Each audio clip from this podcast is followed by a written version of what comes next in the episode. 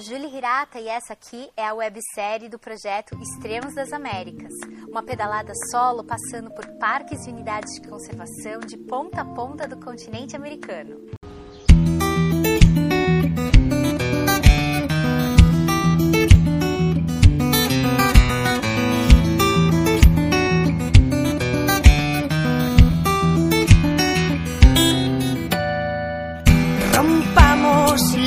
Promesas que hicimos sin hablar, forzadas por la herencia de nacer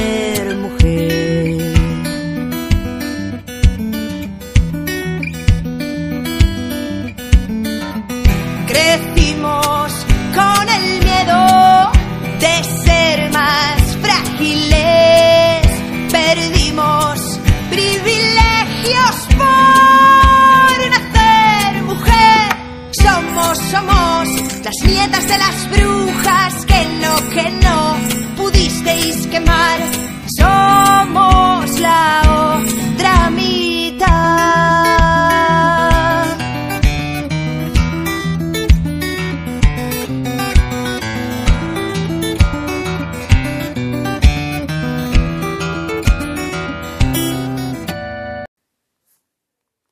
Alma Cicloviajante podcast para você ouvir as histórias das pessoas que abrem suas asas para viajar, viajar longe.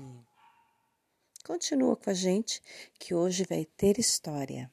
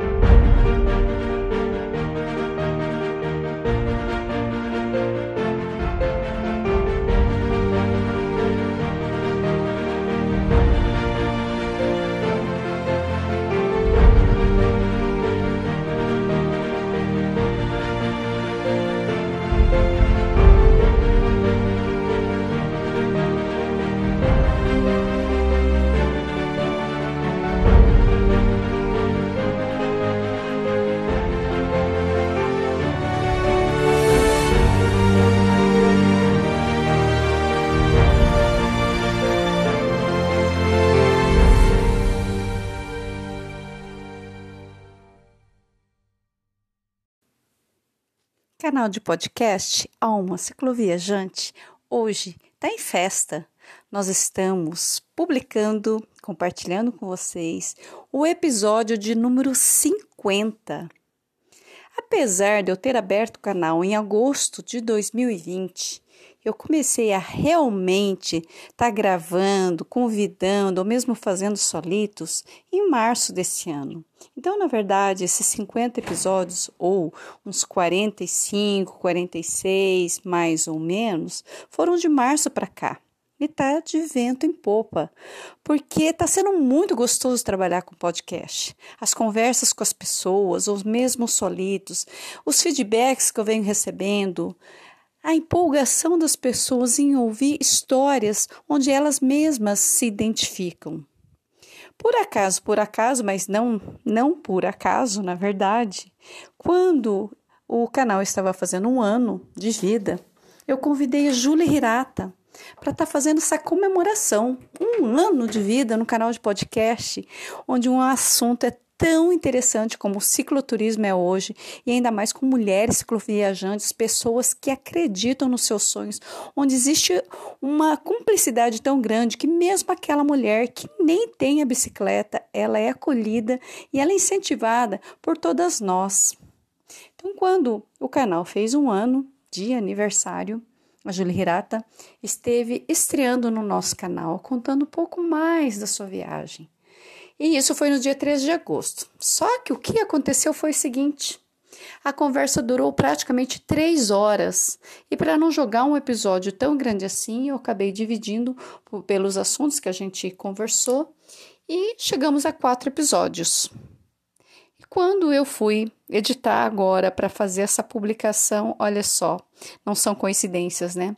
É justamente o número 50 do episódio nesse canal, que é um número bem significativo. E vai ser justamente com a Julie Hirata a comemoração do quinquagésimo episódio do canal de podcast Alma Cicloviajante. E para não ficar fora dessa altura de uma coisa tão importante para todas nós, a gente solta aí uma música bala, para não falar mais outras coisas, mas uma música que nos representa muito um vozeirão, uma mulher que representa esse essa força que a mulher tem de representar, de reivindicar e de usar a palavra, usar a música para falar do nosso espaço, do papel que nos cabe, do valor que nós temos. Nina Simone, com Feeling Good. Fica aí com essa música, curte aí, porque já já vai começar a conversa com Julie Hirata falando de mulher para mulher. Birds flying high, you know how I feel. Sun in the sky, you know how I feel. Breeze drifting on by, you know how I feel. It's a new dawn, it's a new day. It's a new life for me, yeah. It's a new dawn, it's a new day. It's a new life for me.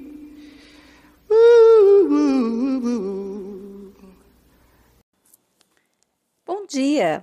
Hoje nós vamos dar continuação na nossa conversa com Julie Hirata. A gravação, na verdade, no original, teve três horas de duração. E eu resolvi dividir em quatro episódios para a gente poder curtir mais essa conversa que rendeu muito assunto.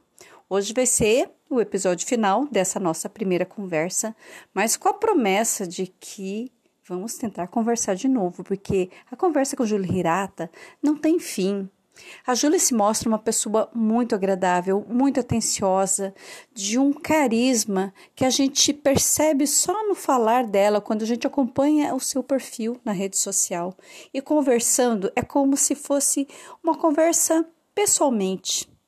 Ela é muito carinhosa, ela é muito atenciosa, ela consegue fazer a gente se sentir à vontade, como se nós estivéssemos sentadas mesmo tomando um café ou em volta de uma fogueira e batendo um papo sobre tantos assuntos que ela domina tão bem.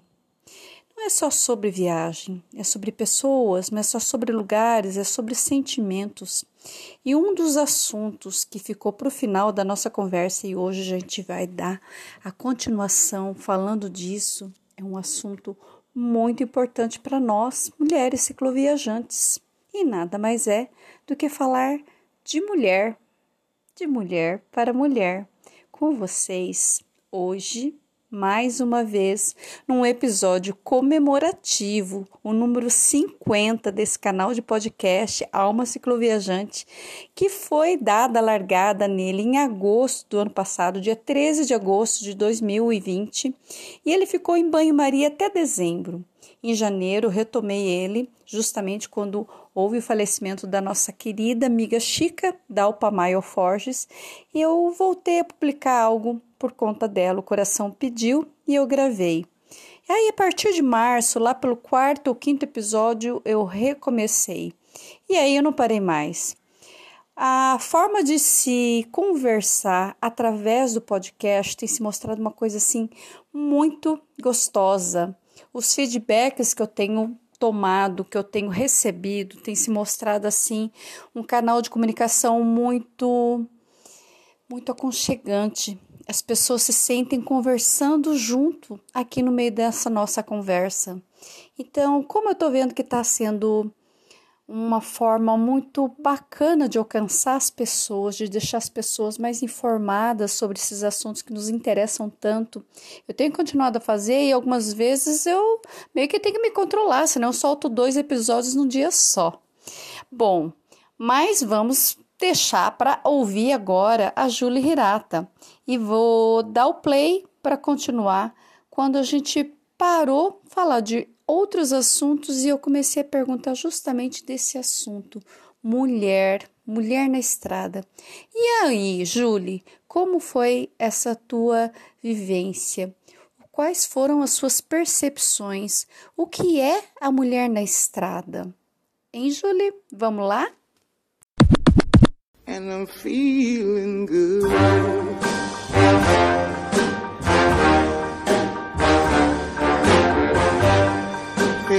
Sea, you know how I feel. River running free,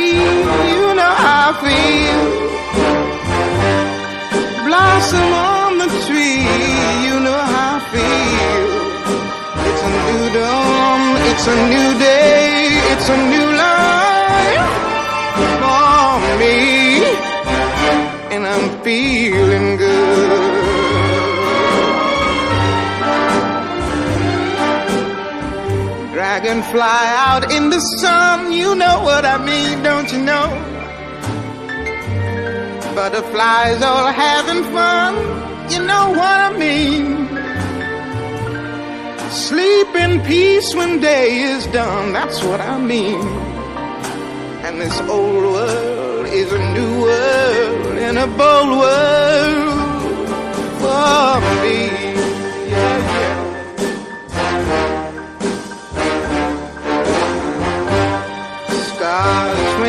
When you shine, you know how I feel. Scent of the pine, you know how I feel.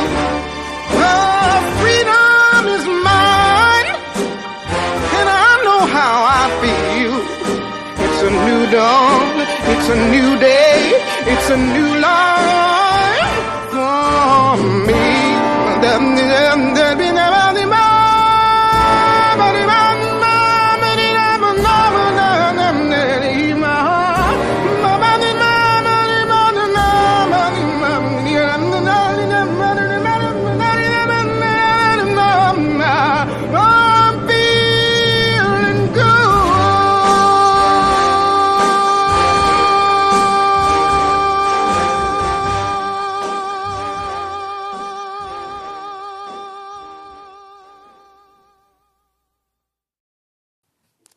Julie, agora eu quero muito conversar sobre um assunto que eu sei que você gosta demais de falar. Posso começar? Diga. É, tem uma palavra aqui que eu gostaria muito que você falasse assim, num, num contexto geral, até chegar na mulher cicloviajante.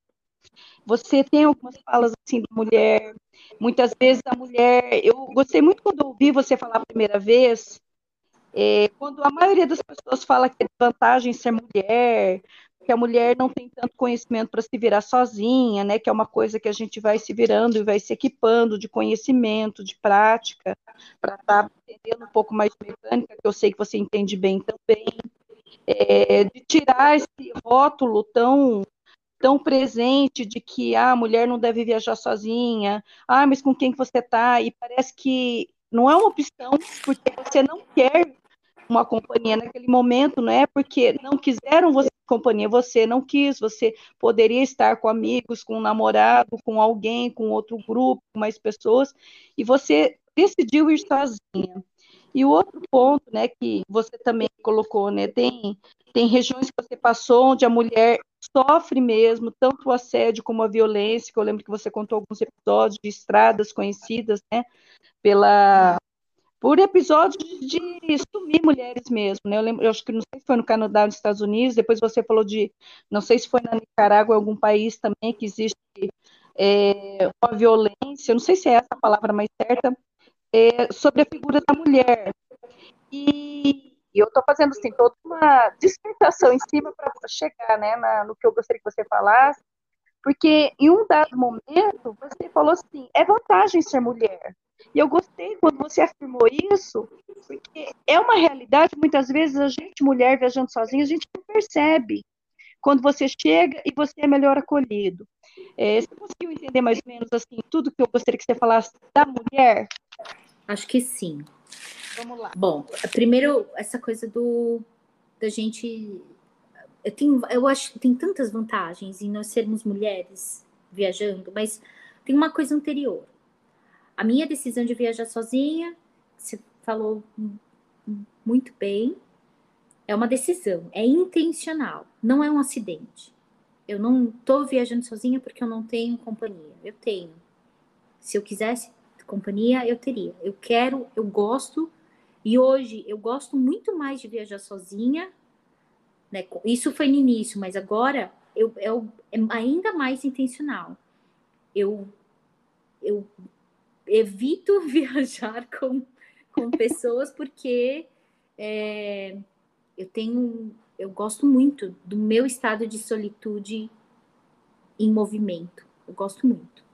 Então é intencional. Eu, eu tenho, eu tenho parceiro, eu tenho amigos, eu tenho amigas, é, tenho família, mas e que eventualmente a gente pode viajar por alguns dias juntos, mas fazer disso uma rotina real, eu acho que eu acho difícil, né? A outra coisa é das vantagens de ser mulher viajando. Eu acho que. E, e, aí tem uma coisa clara: a gente. Ninguém tem medo de uma mulher, então a gente é acolhido de um jeito diferente. Né? A, gente, a gente não dorme na, na varanda, a gente dorme no quarto. Né? Os homens têm autorização para dormir na varanda. E nós mulheres sozinhas, normalmente temos, temos um quarto guardadinho, com banheiro limpinho, né? As, as, famílias, as mulheres que nos recebem, essas mães, essas irmãs que a gente encontra ao longo do caminho, elas sabem o quanto é gostoso ser bem cuidada, né? E os homens são tratados de um jeito mais bruto, de uma maneira geral. Então, é vantagem ser mulher. E aí, usando um pouco mesmo da estrutura patriarcal, porque esse, esse extra cuidado ele tem a ver com achar que a gente é mais frágil. E que, e que nesse caso vem a nosso favor, porque ter um banho, um banheiro limpo quando você entra, né? As pessoas já aconteceu várias vezes comigo, das pessoas eu falar assim, não, não se preocupa, pode deixar, eu limpo o banheiro, não se preocupa. Não, elas esperam, elas, elas falam, não, espera aqui. E vão lá, limpam o banheiro para eu poder usar, porque eu sou mulher. Né? De, de eu ouvir literalmente assim, ah, se fosse um menino, tudo bem, mas é uma menina, então não. Então, é, isso é da estrutura patriarcal, que nesse caso, no meu, na, no meu ver, hum, é, joga a nosso favor. É, faz, faz a nossa passagem mais fácil, mais tranquila. Então, as pessoas não. A, a, pessoa que me oferece um café normalmente me oferece uma refeição e normalmente me oferece uma noite para ficar. Porque ninguém tem medo de, de ter uma mulher sozinha em casa. Né? Mas tem medo de homem. Mas tem um outro, uma outra situação também que a gente pode tirar a, proveito, e aí falando de mulher para mulher. Marisa! é, falando da gente, assim, entre nós, né, mulheres cicloviajantes, é que ah, nos lugares as pessoas tendem a nos a subestimar, a nos subestimar. Então, eles olham para a gente de um jeito menor. É como se, é como se eu fosse menos. E aí vem todas aquelas perguntas, né? Do medo. Aí elas projetam todos os medos pessoais em mim. E aí vem todas aquelas perguntas. Você não tem medo? Você não. É, a própria questão do banho. Como você toma banho? Conta aí. É? Então, essas coisas são projeções. As pessoas estão projetando a, as inseguranças e medos delas em mim. Então, por isso que elas perguntam. Mas quando elas quando elas olham para mim como se, fosse, se eu fosse menos, é, e elas esperam menos de mim, antes eu via isso como uma coisa muito ruim. Eu me sentia muito ofendida. Porque como assim você me vê menos? Hoje eu vejo isso como uma oportunidade para desconstruir. Então, é um momento que, quando elas, elas veem que é, quando elas olham e falam e acham que eu estou viajando há dois dias e eu digo que eu estou viajando há cinco anos, esse é um choque tão intenso que ela nunca mais vai olhar para uma pessoa e subestimar como ela subestima. Eu não tenho um corpo de atleta, né? Então é muito fácil as pessoas olharem para mim e, e, verem uma mulher que é, que é grande, né? Eu, eu sou é, de, diante da maior parte dos padrões, né? Eu sou uma mulher gorda, eu sou uma mulher é, diferente, não tenho nenhuma estrutura de atleta, eu não estou dentro de nenhuma desses estereótipos que a, que a indústria da bicicleta, da, dos equipamentos de aventura, eu não sou nada parecida com aquelas mulheres, eu não sou nada parecida com aquelas pessoas. Quando e aí quando elas olham, quando as pessoas olham para mim e falam, é, não, mas eu vou, vou comentar um, um caso bem, bem para ilustrar. Eu gravei um vídeo, uma entrevista com a, com a Renata Falzoni para o canal dela, uh, e a gente estava na Colômbia, no, no fórum no fórum da bicicleta lá, Fórum Nacional. E aí ela, tá, ela me entrevista, a gente conversa, mostra a bicicleta, a gente conversa um pouco sobre a minha diferença, por que, que eu mudei a organização da minha bicicleta, o novo setup e tudo mais. E aí eu dou alguns, alguns dados técnicos, e aí o vídeo subiu, né? Então tá lá no canal dela. E aí eu comecei a interagir com as pessoas nos comentários, lendo alguns comentários, e aí, num dado momento, eu fiquei um tempo sem, sem olhar esses comentários. Quando eu voltei, uma semana depois, é, tinha ali uma discussão muito intensa sobre como que uma mulher gordinha como eu, a pessoa usa gordinha, a pessoa, como uma mulher gordinha como eu, é, é, pode estar fazendo tudo isso. Ele achava, ele acha praticamente impossível que eu esteja fazendo isso e que, uh, inclusive, as informações técnicas que eu dou não podem ser usadas como, como uma informação, porque é, eu sou uma farsa, eu sou uma espécie de uma farsa. Né? Então, uh, esse é, essa é a forma como uma boa parte é, das pessoas que, que tem esse, essa forma mais patriarcal, bem machista de ver, é assim que elas olham para uma mulher na estrada.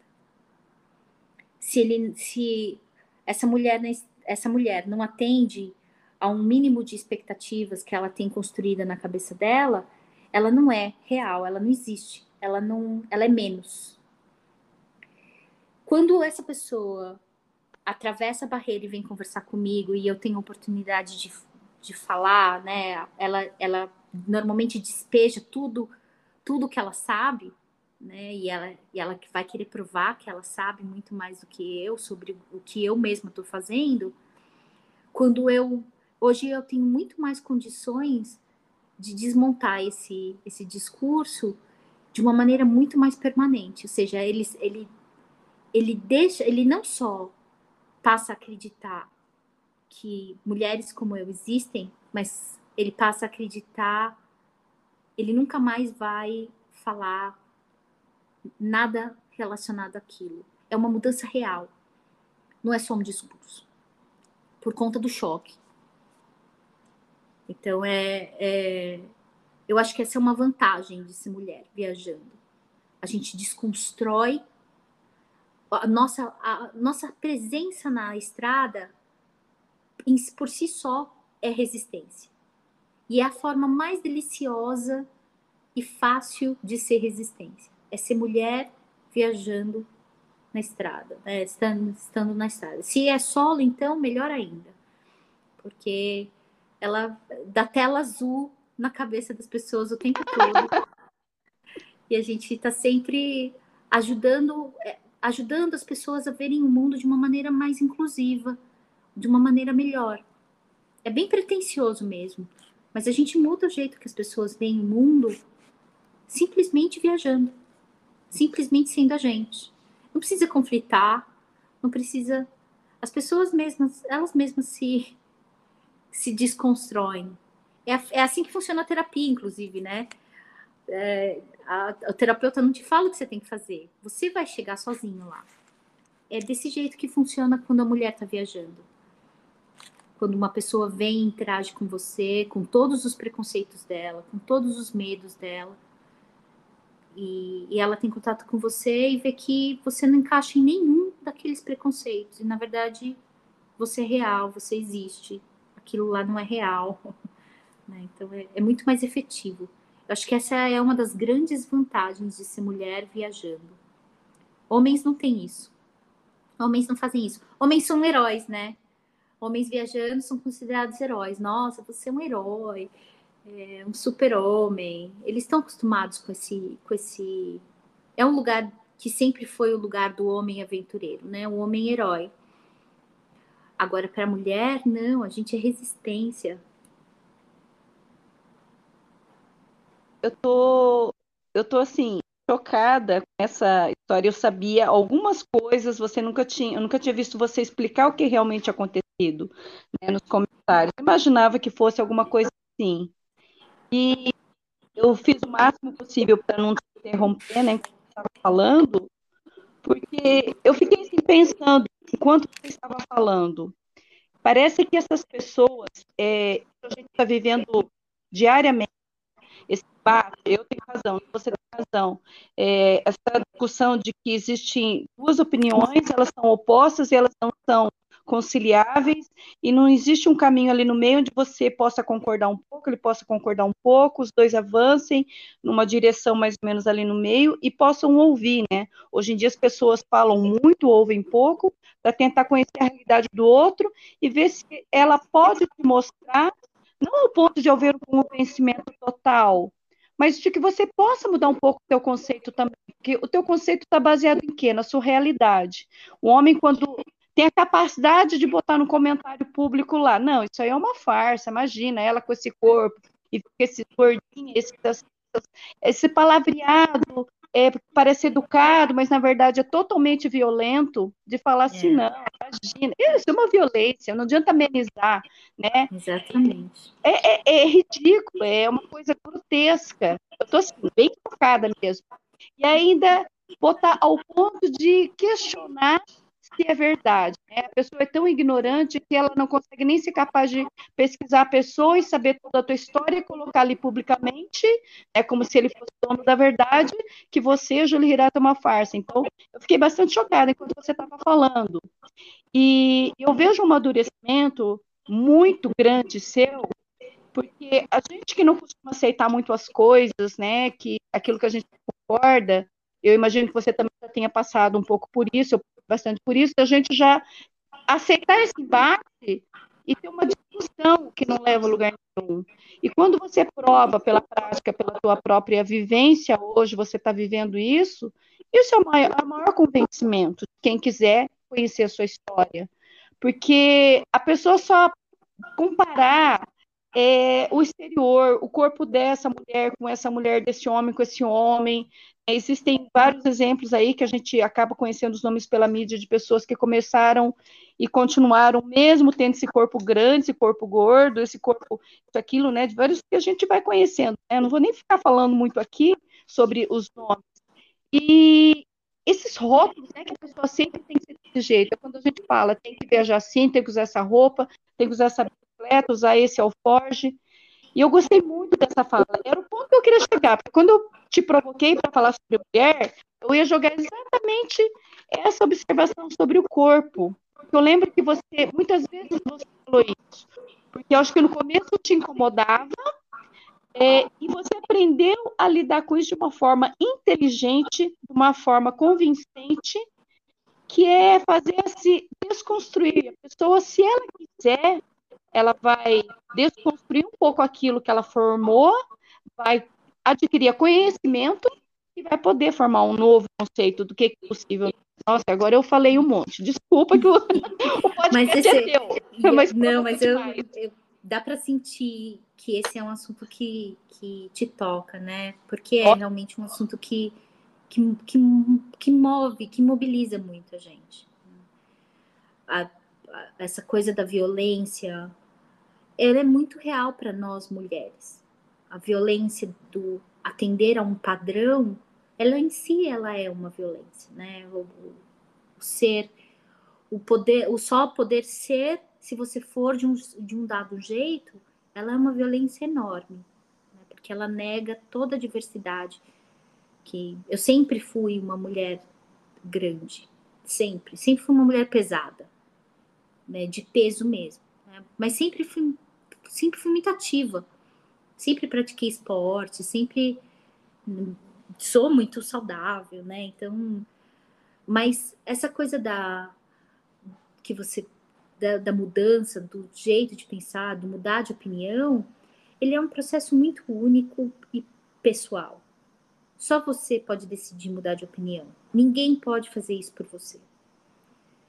Nem se eu te contar as coisas, é, podem te fazer mudar de opinião se você já tiver na sua cabeça de que você não vai mudar de opinião. Se você entra numa, numa discussão disposto a defender suas ideias contra uma outra pessoa, já essa posição já é uma posição que cristaliza a tua opinião. Você não está ouvindo para entender, você está ouvindo para defender, para se defender. E aí quando a gente não está, quando a gente deixa de se defender por isso que eu não tento, não tento mais é, fazer, convencer, não, não tenho mais essa. Já tive, não, não vou mentir, já tive a ideia de que eu iria uh, convencer as pessoas de que de alguma coisa. Não tenho mais essa ideia e, e tenho, tenho fiz as pazes também com o fato de que é, mudar de opinião vem de uma, um amadurecimento. A gente hoje vive no Brasil, principalmente, vive um período de, de imaturidade muito grande, né? A, a, o adolescente, o pré-adolescente, eu trabalhei muitos anos com, com educação. O pré-adolescente, ele é polarizado. Ele precisa, ele sente a, necessidade de ser ou branco ou preto. E esquece do cinza e esquece do poder mudar também, né? Então, esse é um processo de amadurecimento que nós, como brasileiros, estamos, estamos vivendo. Nossa democracia é muito imatura. Nós precisamos ainda de um tempo de. E isso é tempo, e é um processo, e demora mesmo. A gente só precisa ter paciência. Então, eu tento, nos meus melhores dias, não é sempre também, mas nos meus melhores dias eu não. Eu não. Eu tenho paciência tenho tentado ser mais paciente cada vez mais. Mas eu tenho sorte também porque eu não tenho muito contato com as pessoas. Eu tenho. Então eu não, eu não tenho conflitos muito intensos. Eu tenho uma bolha muito, muito bem estruturadinha. a gente acaba se refugiando na bolha, mas uh, e as mídias, as próprias mídias sociais, a minha mídia social, né, as minhas redes sociais mudaram muito também por conta disso porque é, tem ali um, um, mais um compartilhar do que um, um doutrinar. Eu acho que tem, tem, tem uma diferença enorme nesse sentido, assim, de como você posta as coisas. Então, eu tô, tô menos doutrinadora.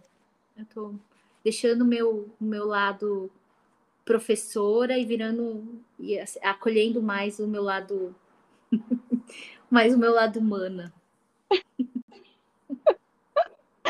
Ai, eu tô, eu tô ouvindo, tô rindo aqui, porque assim passa um monte de coisa, né? É um assunto muito, muito atual, né? A gente está discutindo vacina, né? Isso mostra o quão imaturo nós somos. É. É imaturidade, é imaturidade. E aí fala assim, meu, tem que espancar até, até a pessoa amadurecer. Ninguém amadurece no espancamento. Eu, eu vejo assim, que nem você também tinha planejado, né? Porque a gente parece que vive indo. Eu sempre gostava de usar uma figura da gente estar tá andando no corredor e bater numa parede. Aí você vai no rebote, bate na outra. Aí vai no rebote, bate na outra. Você, você sempre fica buscando um meio e parece que fica batendo de parede em parede, né? Dos dois lados, dos, é. dos dois opostos. a gente falou já da, do planejamento e do inusitado, né, de deixar vir a, os improvisos, é, que ajuda, né, quando você vai planejar uma viagem e partir. É, eu até tinha anotado umas coisas que eu tinha falado assim, quando a gente fala de esqueleto, né, o planejamento ele sempre está ali como se fosse um step, né? E eu lembro que você falou também uma frase, eu anotei várias coisas. É a primeira vez que eu faço isso em podcast. Geralmente eu converso e bato papo, mas eu queria tanto assim aproveitar ao máximo você, que eu anotei coisa aqui para não perder. E uma frase que você falou também é preciso não precisar pensar. É importante. A gente a gente está sempre pensando que nós somos os nossos pensamentos, né? E às vezes a gente precisa de um descanso desse desse ser tão caótico que é o, o pensamento. Quem, só quem tem a, essa mente de macaco, que está pensando o tempo todo, que está indo, sabe o quão exaustivo é pensar o tempo todo. Então, é então é preciso, é preciso não pensar às vezes para a gente deixar para deixar o ser para ser um pouco mais o ser que nós somos. Porque a gente não é o nosso pensamento, nós não somos o que nós pensamos. E, ô Júlio, por exemplo, agora, né? Você tinha imaginado que aconteceu alguma coisa, mas uma vez você teve que mudar a rota, o lugar. A gente já conversou sobre isso no início, né? Você está nos Estados Unidos e a gente sempre diz que nada é por acaso, né? Que não tem caminho errado, existe um novo caminho. Tem umas frases meio clichês que a gente usa para quem é viajante, e eu sei que você, bom, eu adoro a forma de você se expressar, tanto falando assim por voz, esse teu jeito é uma voz doce, por mais que você seja uma mulher forte pra caramba, independente. Você estava falando, só para fazer um parênteses, você estava falando desse rótulo, né, mulher grande, mulher gordinha, isso, aquilo. É, eu acabo sendo sempre vista como uma mulher fraca porque eu sou miudinha, né? E ai, não vai uhum. aguentar. Justamente uhum. o oposto, né? Porque ai, não vai aguentar pedalar esse tanto, é. aquilo, subir aquela montanha, essas coisas, justamente por ter esse, esse estereótipo. Mas não é, é, não é disso que eu quero falar. É, quando você teve que mudar aí, é, você tem essa forma de se expressar que eu acho que atinge muito bem as pessoas. Né? Você é uma pessoa muito carismática, muito assim, cativante na sua forma de falar. E você está com alguns escritos em vista. Eu lembro que você já tinha comentado comigo de um livro que eu, eu acredito que você esteja trabalhando nele ou não, né? São os tempos uhum. de parado. É, você vê que acabou sendo meio coisa, outra, frase meio meio batida, mas acabou sendo uma coisa do acaso, meio do destino, você dá essa parada, você está pensando, está fazendo, dando uma adiantada nos seus escritos? Como é que está a situação do, do um livro, né? Sei que são vários que você tem em mente. Tem uma coisa com um livro, né, Suzy, você sabe, faz um tempão que eu tô. Esse livro que. O livro Cartas da Estrada tá há dois anos semi-pronto. Uhum. E cada vez que eu sento para esse livro, uh, ele, ele mexe muito comigo. É um livro muito. Porque eu revivo as histórias e. E, e aí, cada vez que eu olho para ele, eu olho de um jeito diferente, claro, porque eu mudei. E aí, dois anos, eu não sou a mesma de dois anos atrás. As histórias são as mesmas, mas eu sou diferente. E aí, o jeito como eu escrevo muda. Então, eu tô sempre mudando. Eu vou, eu vou precisar chegar uma hora que eu vou precisar falar: chega e eu ainda não sei quando é que vai ser isso, não sei quando, quando que eu vou fazer isso. E eu também sou muito insegura. Eu estou muito insegura em relação a publicar isso. Porque por conta de, de receios. Então, a razão desse livro ainda não, ser, não ter sido publicado é, é a dimensão da minha insegurança. É o quão insegura eu sou. Mas tem sido um exercício ótimo eu, eu, eu continuo trabalhando nele, vez ou outra. É, agora aqui, aqui eu tenho eu tenho uma rede de, de pessoas muito, muito próximas. Eu tenho a sorte de ter aqui, nesse lugar, né, onde eu tô, uma rede de pessoas muito próximas. Ou seja, eu tenho aqui uma coisa que eu não tenho lugar nenhum. Então eu tenho que dividir o escrever com aproveitar o que eu tenho aqui, que eu não tenho lugar nenhum. Então, tô, tô trabalhando nesse balanço, mas tá, é oportuno, tá sendo oportuno. Não só para isso, mas também para grana, para dinheiro. Eu acho que isso vai me dar é, mais tranquilidade para seguir viajando quando eu voltar em novembro, lá para o Peru. Ô, Julie.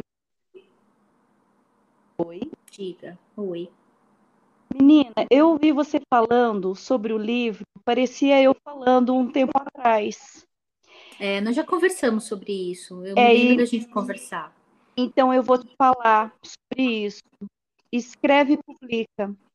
Não tem um final. O livro só tem final a hora que você entrega para a gráfica, para a editora e fala, Tó, ou para a revisora, para ela olhar algumas coisas que tem que consertar, digitação, erro, é, a linguagem, alguma coisinha, esses ajustes.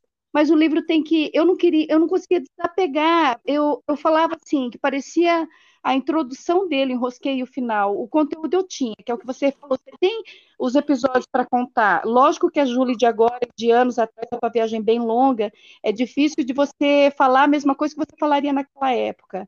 Mas assim, eu sou a maior tiete agora, né? Assim, Julie, cadê o livro? Julie, cadê o livro? Hashtag. Essas coisas bestas. Mas sabe, sabe por quê, Julie? Ele não tem fim. Eu escutei bordoada de todo lado. Publica esse negócio aí. A gente sente insegurança, a gente acha que não tá bom, a gente acha que, nossa, vão me achar uma medida de querer publicar um livro. Nossa, nem tem conteúdo para livro. Julie, tem conteúdo.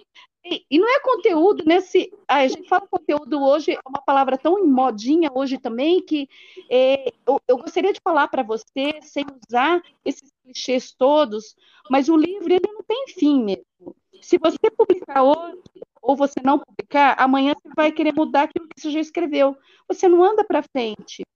Então, essas histórias contadas, por mais que você tenha mudado, é, hoje, a Júlia de hoje, você tem a enriquecer as coisas que você vai escrever. Eu penso, né, do, da minha experiência com um livro só, que aquelas histórias, elas foram, elas têm um contexto no tempo e no espaço para você relatar. Talvez de uma maneira mais impessoal do que você é hoje, mas relatar o que aconteceu ali. Como se você tivesse ouvido a história de alguém e você contar. E aí, toda essa, essa reflexão toda que surgiu desde então, você consegue trabalhar na introdução e no final de uma maneira assim, fechando mesmo assim de um jeito. Ai, Júlia, olha. Gostaria agora.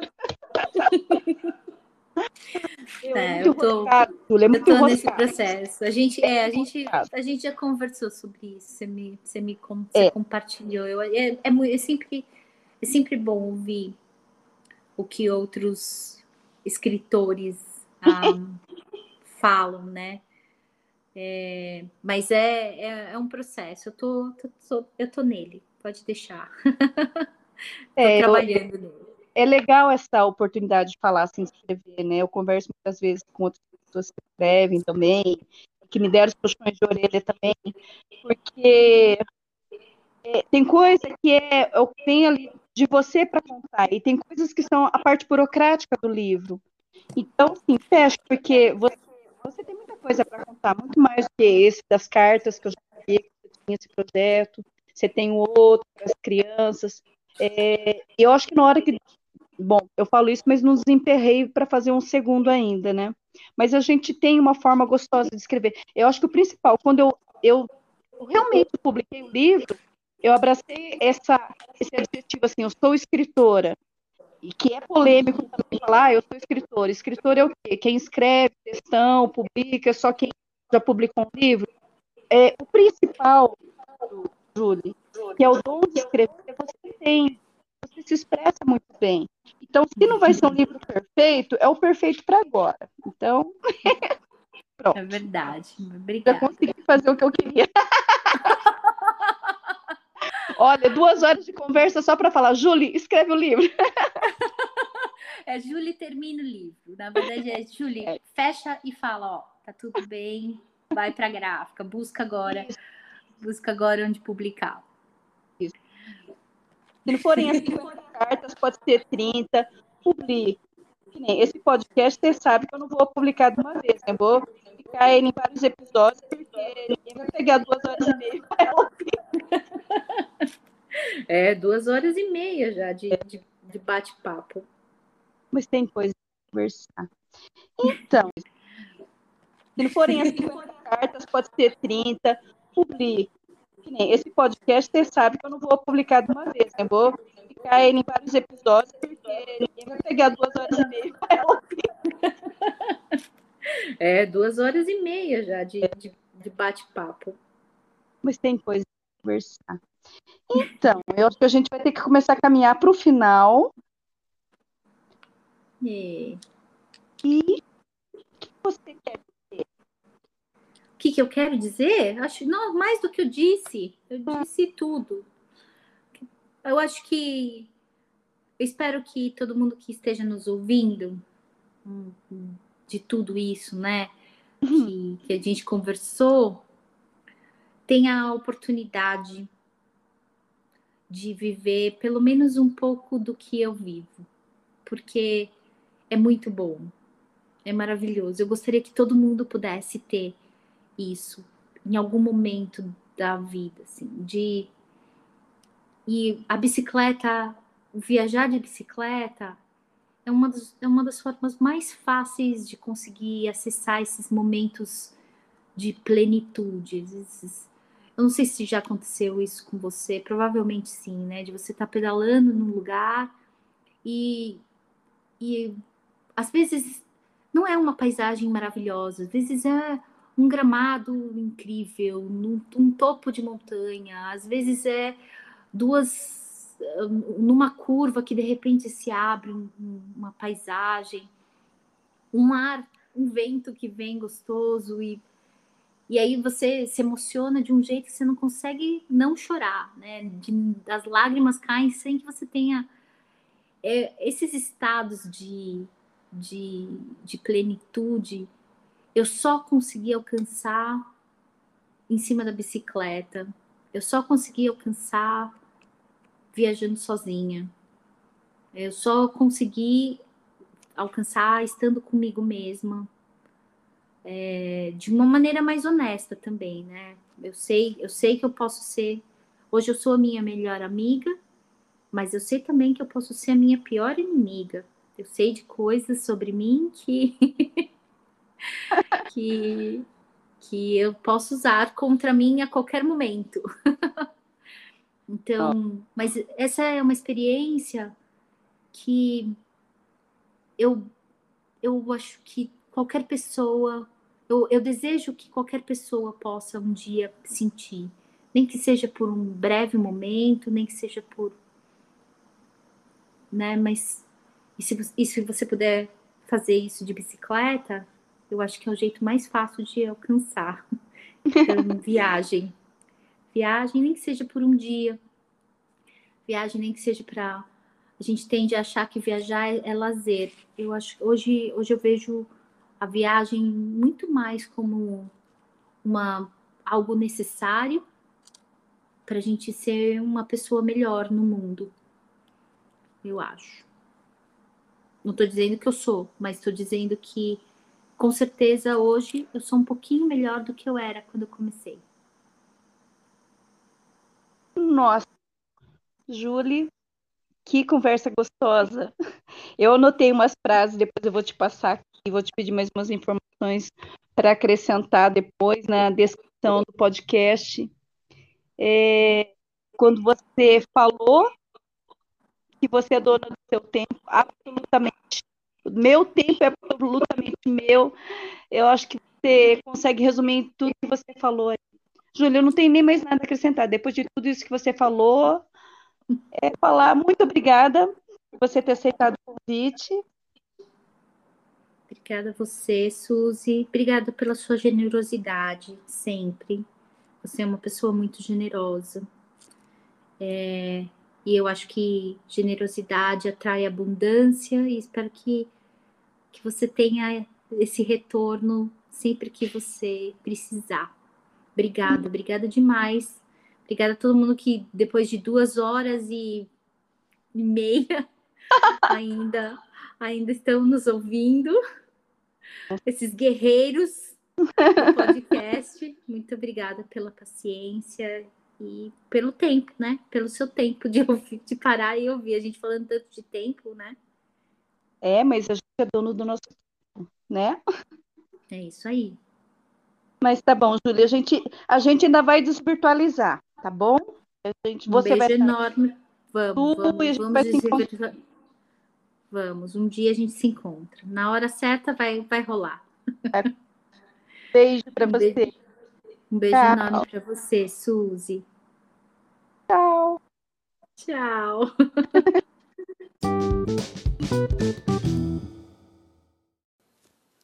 E aí, gostou? Falar com a Julie Hirata sempre é um presente muito bom que a gente recebe. Quando ela fala e conta das suas histórias de viagem em bicicleta, conta como isso começou com toda a humildade que é tão característica nela, contando da sua primeira viagem, contando da forma como ela chegou ao Alasca, como ela se preparou, como ela ela chega a contar das próprias gambiarras, ela ela se ri de si mesma. Isso é muito bom. Quando a gente reconhece os caminhos que a gente tomou, todos em direção ao que a gente desejava fazer, mesmo que eles contenham os erros, como é comum a gente fazer quando a gente tenta, erra, acerta, tenta de novo e vai acertando no meio do caminho.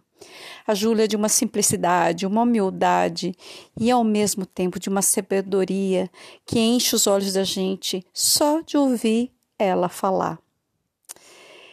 Ter a oportunidade de conversar com Júlia Hirata por três horas, para mim, foi um presente muito grande de se receber, grande de alma, grande de encher os olhos da gente, o coração, de que é possível sim, é possível acreditando, fazendo, planejando e indo para a estrada. Eu tive a oportunidade de conversar com Júlia Hirata o ano passado, logo no início da pandemia, quando eu fiz muitas lives no meu perfil do Instagram, Glória a de Glória. Conversei com vários cicloviajantes de longa data de estrada e, e além desses todos que estão começando a sair também. Conversei com vários escritores e conversei com várias mulheres também que estavam na estrada viajando. E como não poderia deixar de ser, quando eu boto foco agora em mulheres cicloviajantes, com certeza eu convidaria a Julie. Vou tornar a convidar e já fala aqui em público, tenho certeza que ela vai aceitar, porque logo nos primeiros episódios, uma das coisas que mais me marcou de, do que a Julie Hirata nos falou é de que ela é muito rica, porque ela é dona do seu tempo. Com isso, tenho certeza que a hora que eu mandar um convite para ela, falei, daí, Júlia, dá para a gente marcar de novo? Tenho certeza que ela vai responder, com certeza, Suzy, a gente vai gravar de novo. E aí, fiquem aí com a gente, aguardando os próximos episódios e acompanhando, porque aqui sempre vai ter história para contar e ouvir. Gostou? Compartilhe. Canal de podcast Alma Cicloviajante.